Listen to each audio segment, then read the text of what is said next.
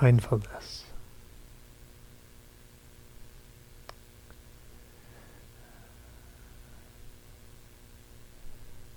I can say honestly, after all these years, many, many thousands of hours practicing and many thousands of um, people I've taught in one way or another and written about mindfulness,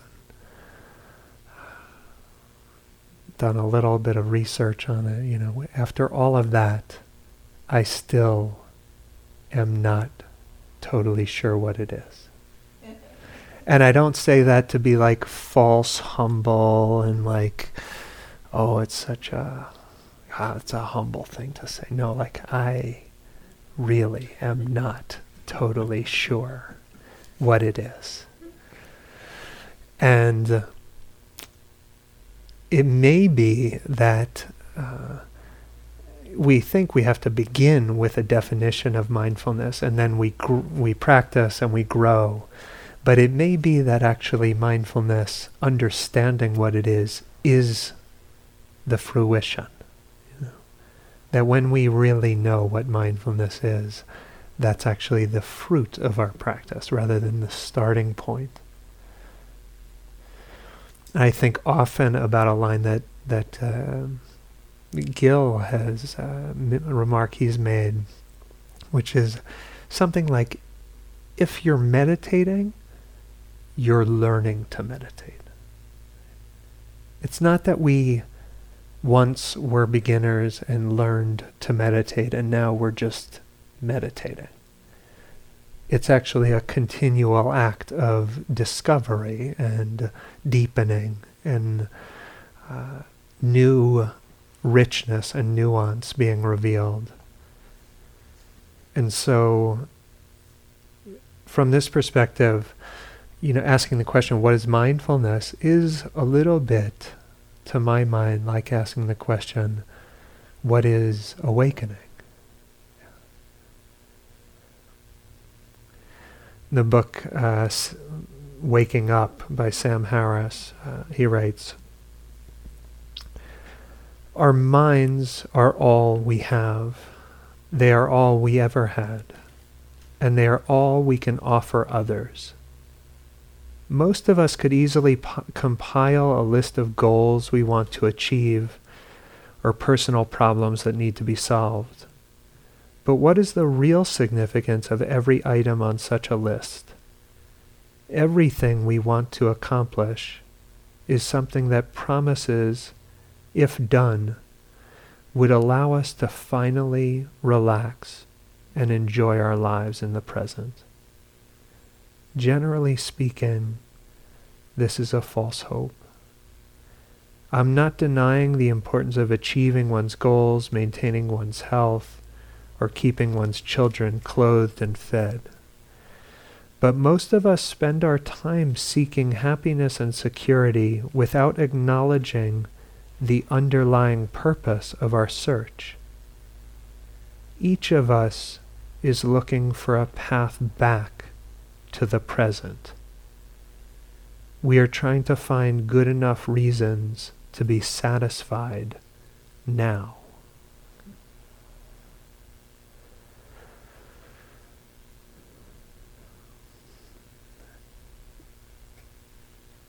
In general, I've I've given Dharma talks on a lot of different topics, but I don't actually know that I've given a Dharma talk on mindfulness, on sati.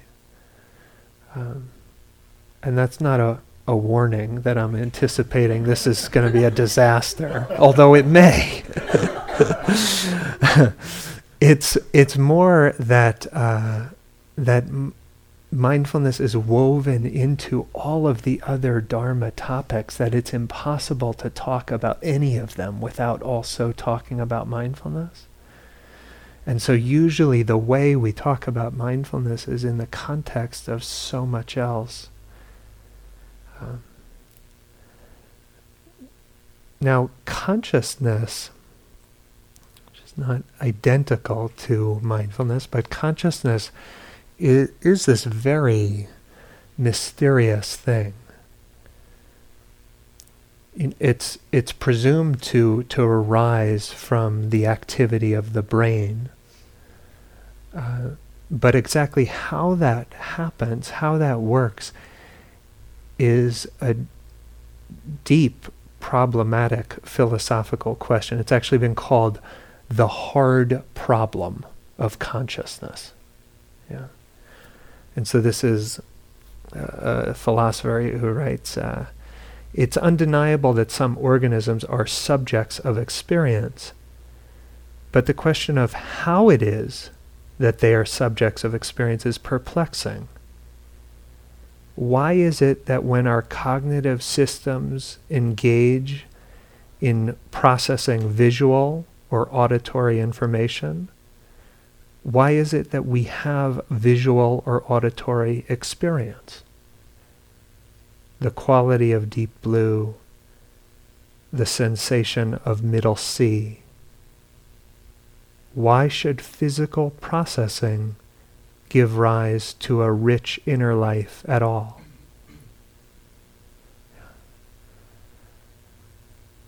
This is a philosophical conundrum in a way, and not one that, that will will solve, but in reflecting on that, it makes sense to me that um, in the Buddhist tradition, sometimes consciousness, you know, that, that famous line from a, a Mahayana sutra, um, uh, you know, about viewing this this life, this fleeting life, as a star, a bubble, a dream, a phantom. A very kind of mysterious quality of being conscious. Now, the word mindfulness, one teacher said, like, as mindfulness is. Um, made its way into popular culture, it's been used in so many different ways that he feels like we have to just start again. We just have to throw out the word mindfulness because it's it's like a pocket into which so many different things have been put. And in fact, uh, Jon Kabat-Zinn, who who developed mindfulness-based stress reduction and is is largely responsible for uh, a lot of the interest in mindfulness in the West um, had used that word mindfulness essentially as a placeholder for the entirety of the Dharma. And so he writes, um, mindfulness-based stress reduction was was developed as one of a possibly infinite number of skillful means for bringing the Dharma into mainstream settings. It's never been about MBSR for its own sake. It's always been about the M. And the M is a very big M. We use the word mindfulness intentionally as an umbrella term to describe our work and to link it explicitly to what I've always considered to be a universal Dharma that is coextensive, if not identical, with the teachings of the Buddha.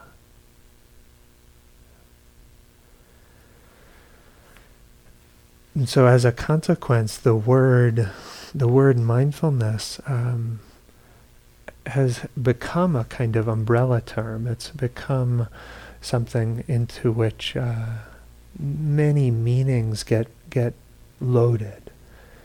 And the truth is that mindfulness is is a kind of precious jewel within the Dharma. Uh, in in the, yeah Nyanaponika Thera, so mindfulness is the unfailing master key for knowing the mind, and is thus the starting point the perfect tool for shaping the mind, and is thus the focal point. The lofty manifestation of the achieved freedom of the mind, and thus the culminating point.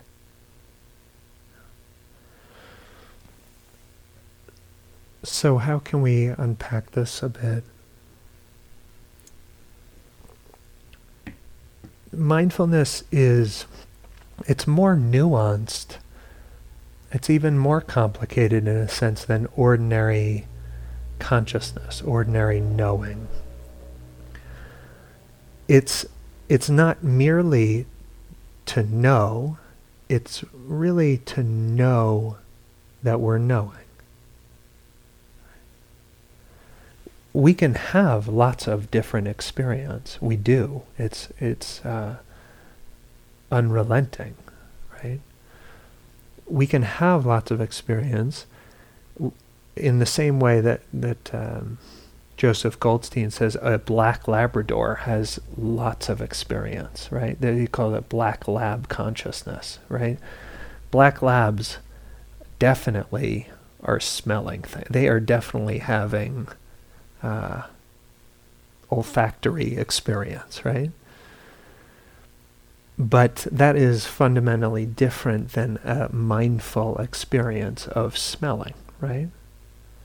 And so what really we're doing is is knowing phenomena as phenomena we're not we're not merely experiencing the object we're actually experiencing it as an object as a sensory experience. Does this make sense? Yeah? Right? Uh, this is the difference between uh, mindlessness and mindfulness is that that quality of of knowing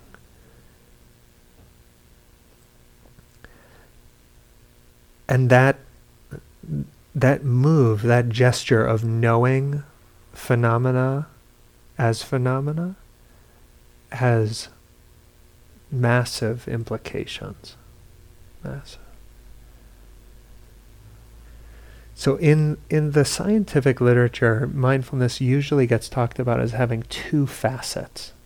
Sort of. Um, the first is something like present time awareness. And the second is equanimity.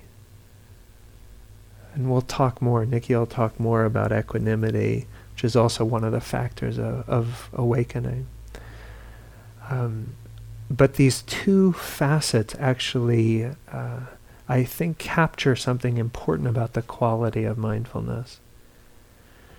So this present time awareness piece is is about uh, stability and clarity and alertness. So we can think of the analogy of like uh, looking at m- the moon in a telescope, through a telescope. And if that telescope were shaking, we would miss the grandeur of the moon, right? Or if it were out of focus. Or if it were stable and in focus, but we were really sleepy and consciousness was lapsing in and out. That would be problematic.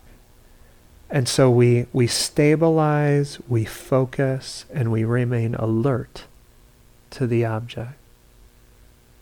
And in that way, we can actually uh, see, sense the grandeur of the, the moon or whatever it is we're looking at. This is important because, um, as Sayadaw Tejaniya says, we, we're really interested in like in how suffering gets generated, how the cause effect relationships that lead to suffering or ease. And with the lack of stability of our awareness, Tejaniya says it's akin to like missing chapters in a book. We actually lose the through line of what's happening. But it's through this stable continuity of attention that we actually get to see the causal processes that led us to this moment. this moment as peaceful or agitated, joyous or sorrowful.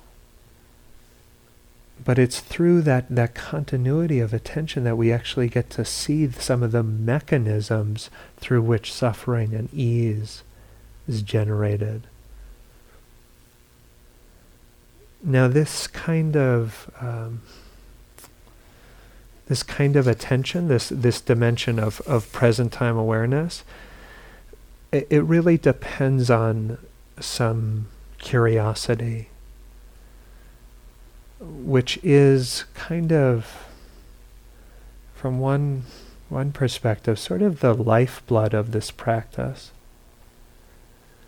That if we actually if we just want relief,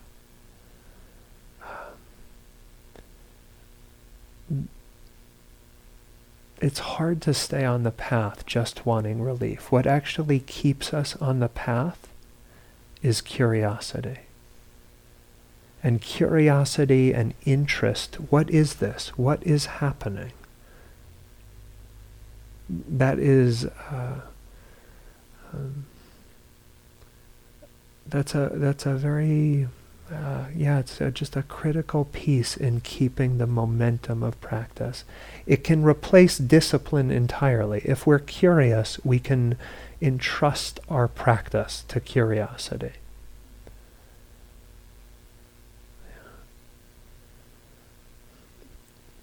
is this present time awareness piece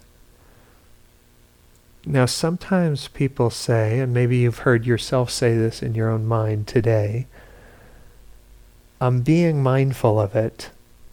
Now, what do I do? Or, I'm being mindful of it. It still sucks. right? Sometimes, okay, maybe that's just how it is. Uh, but a lot of times when it's like, I'm being mindful, but what's next? What more? That that feeling usually signals that there may be some present time awareness, but there's a relative absence of equanimity, this second component of mindfulness. This is Sharon Salzberg. Even in a day or an hour, we can experience so many extremes of pleasure and pain. The question is, how can a human heart, my heart or your heart, absorb the continual, unremitting contrasts of this life without feeling shattered and thinking that we can't bear it?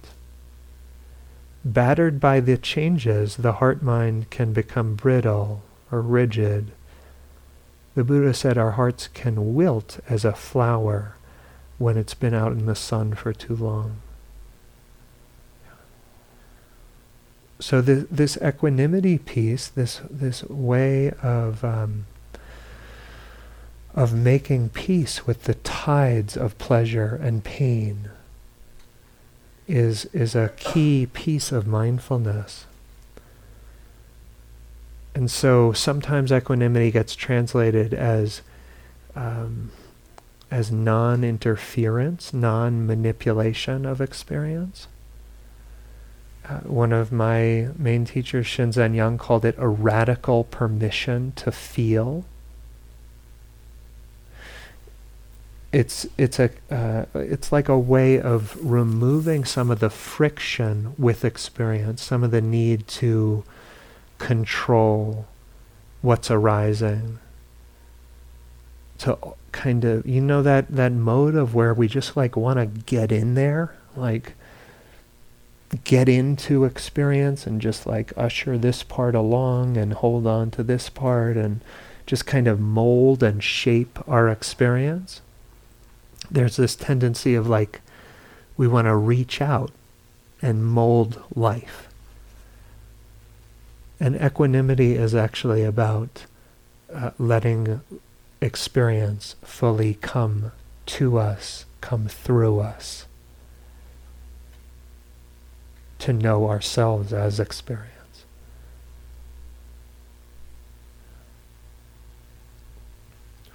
And so, as we practice, um, it's a little bit like we ask this question what is it like to be human?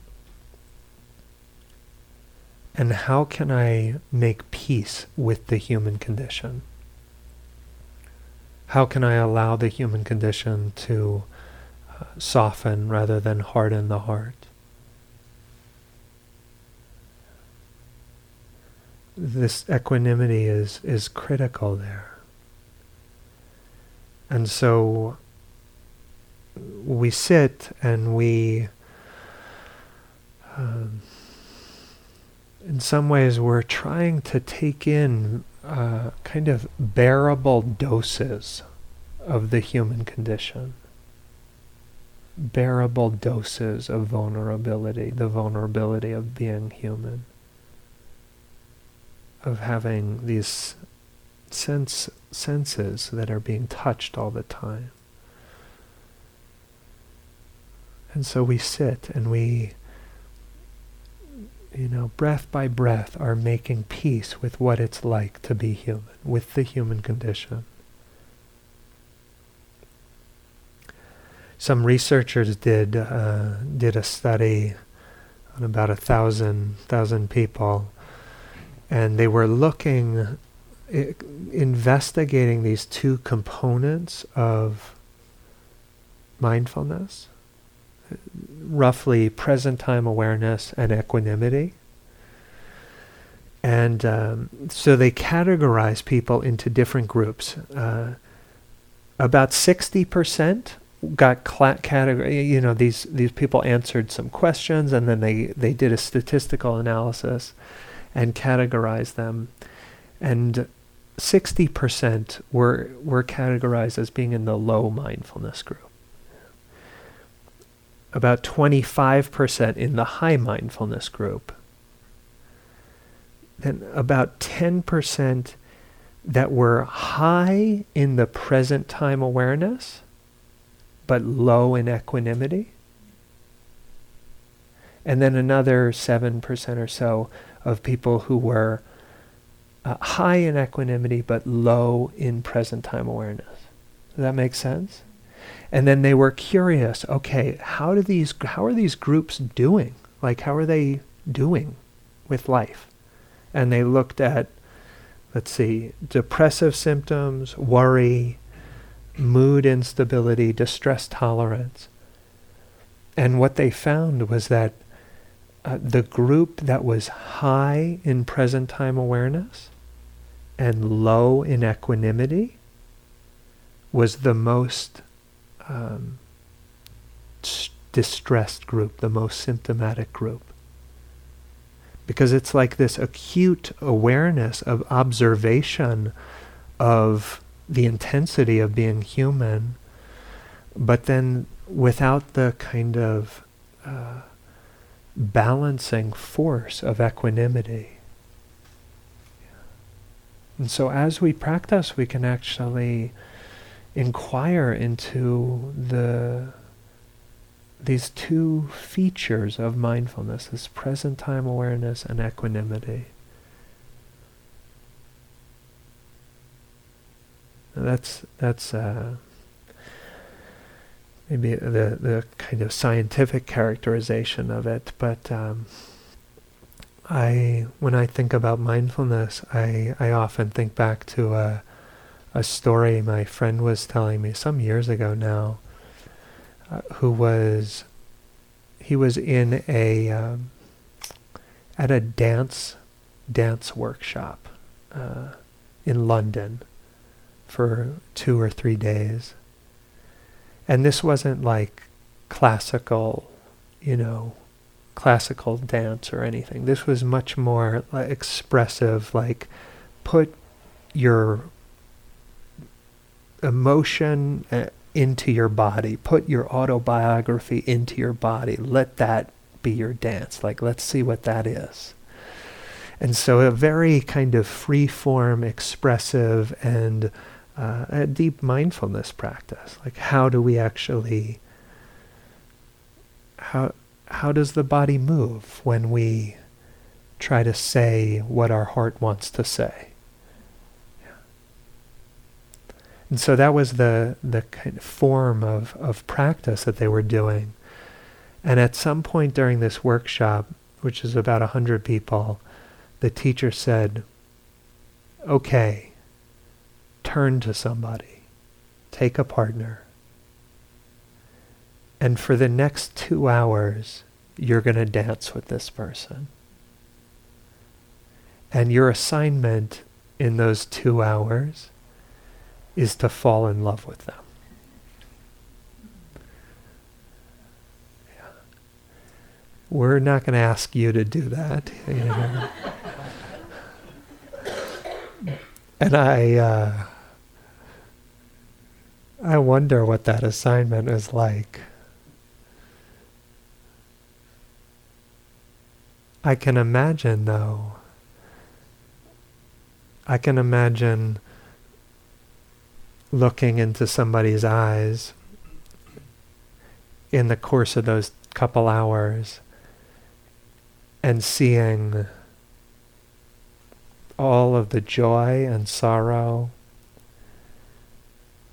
and the vulnerability the self consciousness, the dignity, the love, the beauty, the pain. I can imagine looking into their eyes and seeing all of that and being seen in that way.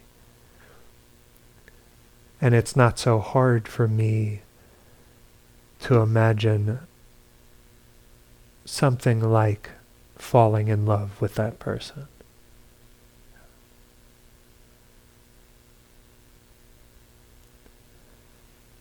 in mindfulness practice, we don't have a partner that we're dancing with, but we're turning that same quality of attention on our own life.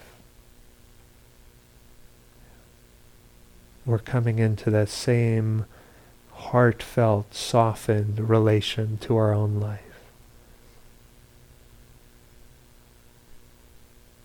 in a sense, uh, falling in love in a way.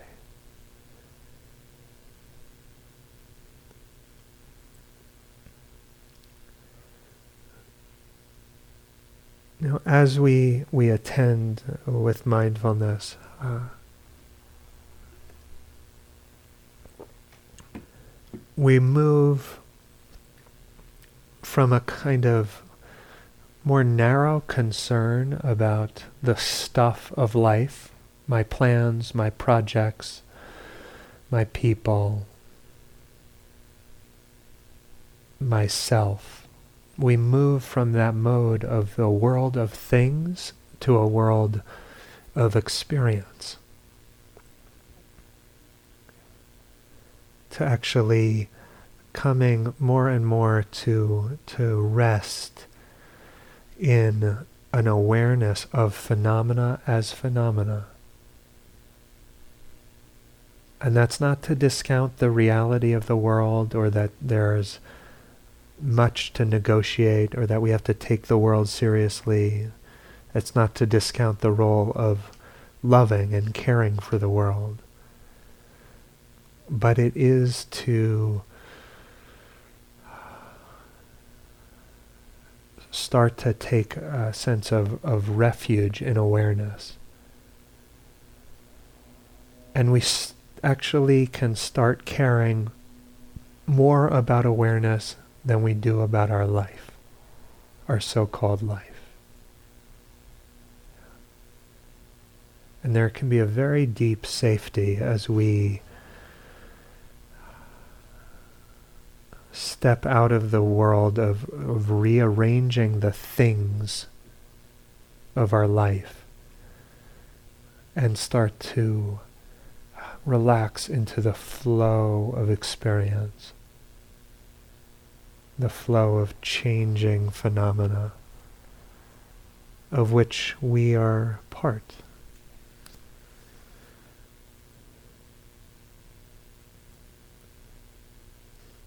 In this way, we could say that, that mindfulness um, it starts to it starts to make the inner life feel more and more safe. It actually feels more and more safe to to rest in our experience. Mindfulness makes experience safe.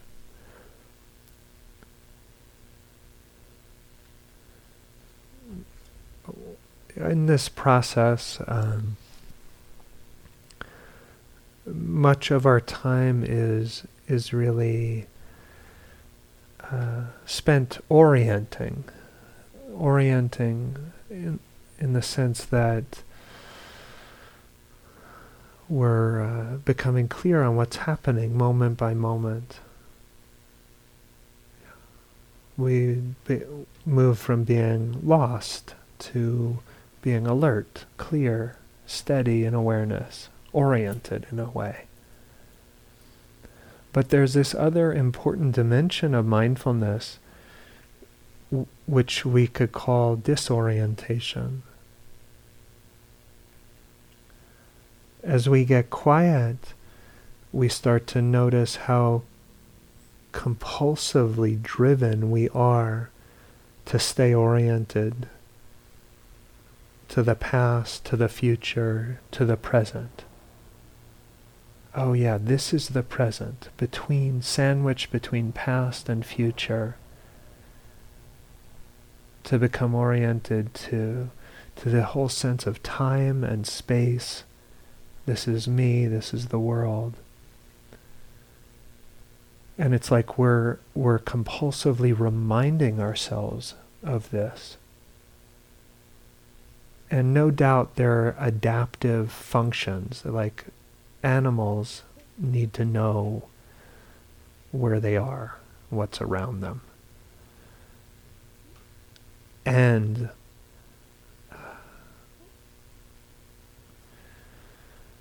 there are certain kinds of peace that are um, obscured when we're compulsively oriented to space and time.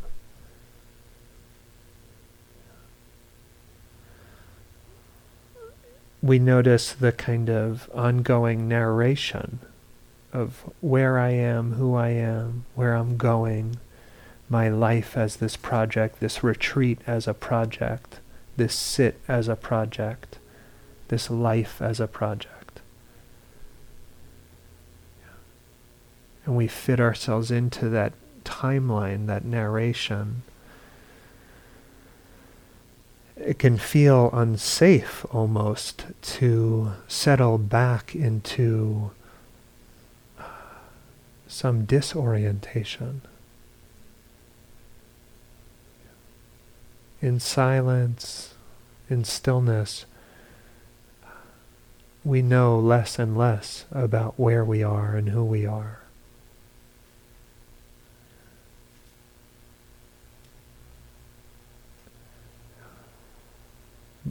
But it's it's actually safe. We we have to it's a we have to develop a kind of uh, tolerance in the sense of that it can be safe to be for everything to start to get vague.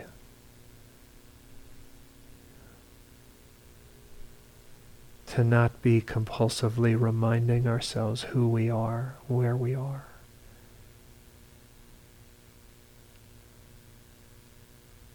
The bottom of the moment starts to fall out.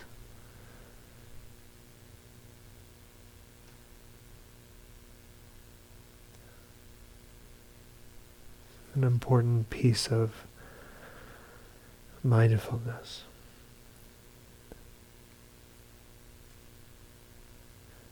So I, I, is Joseph uh, Goldstein saying that um,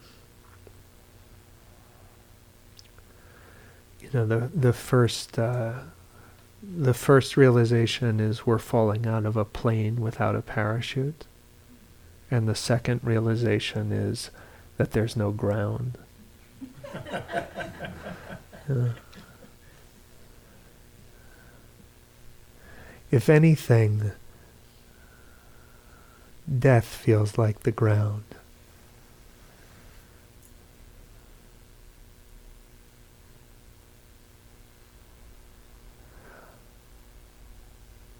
Think we, with mindfulness practice, we get get more mm, that more safe in that free fall. That free fall actually starts to be uh, a kind of refuge, as strange as that language sounds.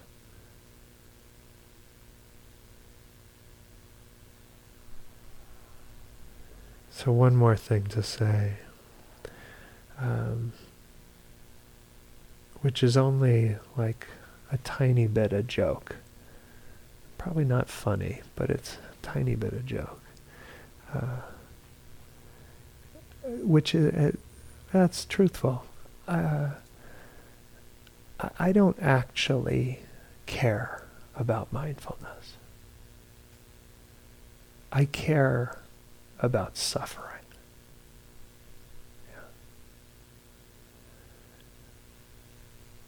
In the mindfulness world, insight meditation, mindfulness meditation,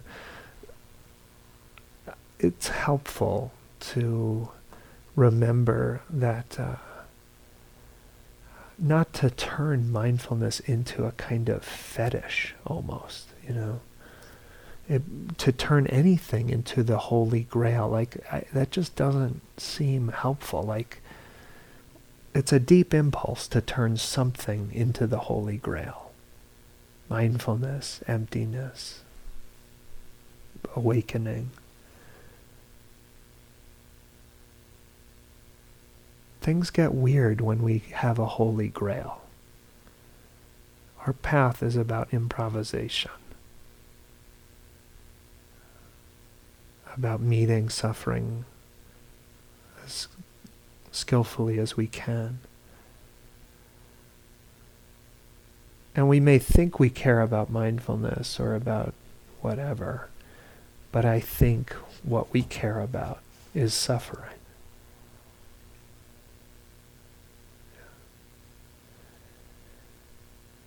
And so, um, with this this whole thing, this whole mindfulness practice, we can stay loose with it. It doesn't we don't have to feel like we're kind of walking on eggshells in a certain way or you know like trying so hard to be mindful sometimes there's a lot of self that creeps into that, the kind of super self-conscious mode of mindfulness, and we can we can be quite uh, serious about practice, serious about liberation, serious about freedom, serious about not suffering, and hold and serious about mindfulness, but hold it lightly.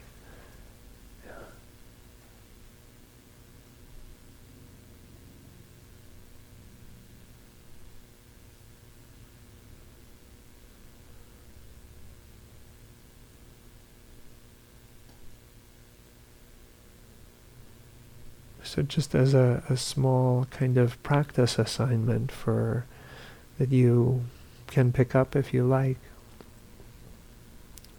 um, would be something like the question, what what is mindfulness? And you can bracket everything you've heard and everything that I just said. What what is it? What does it mean to be awake in this moment?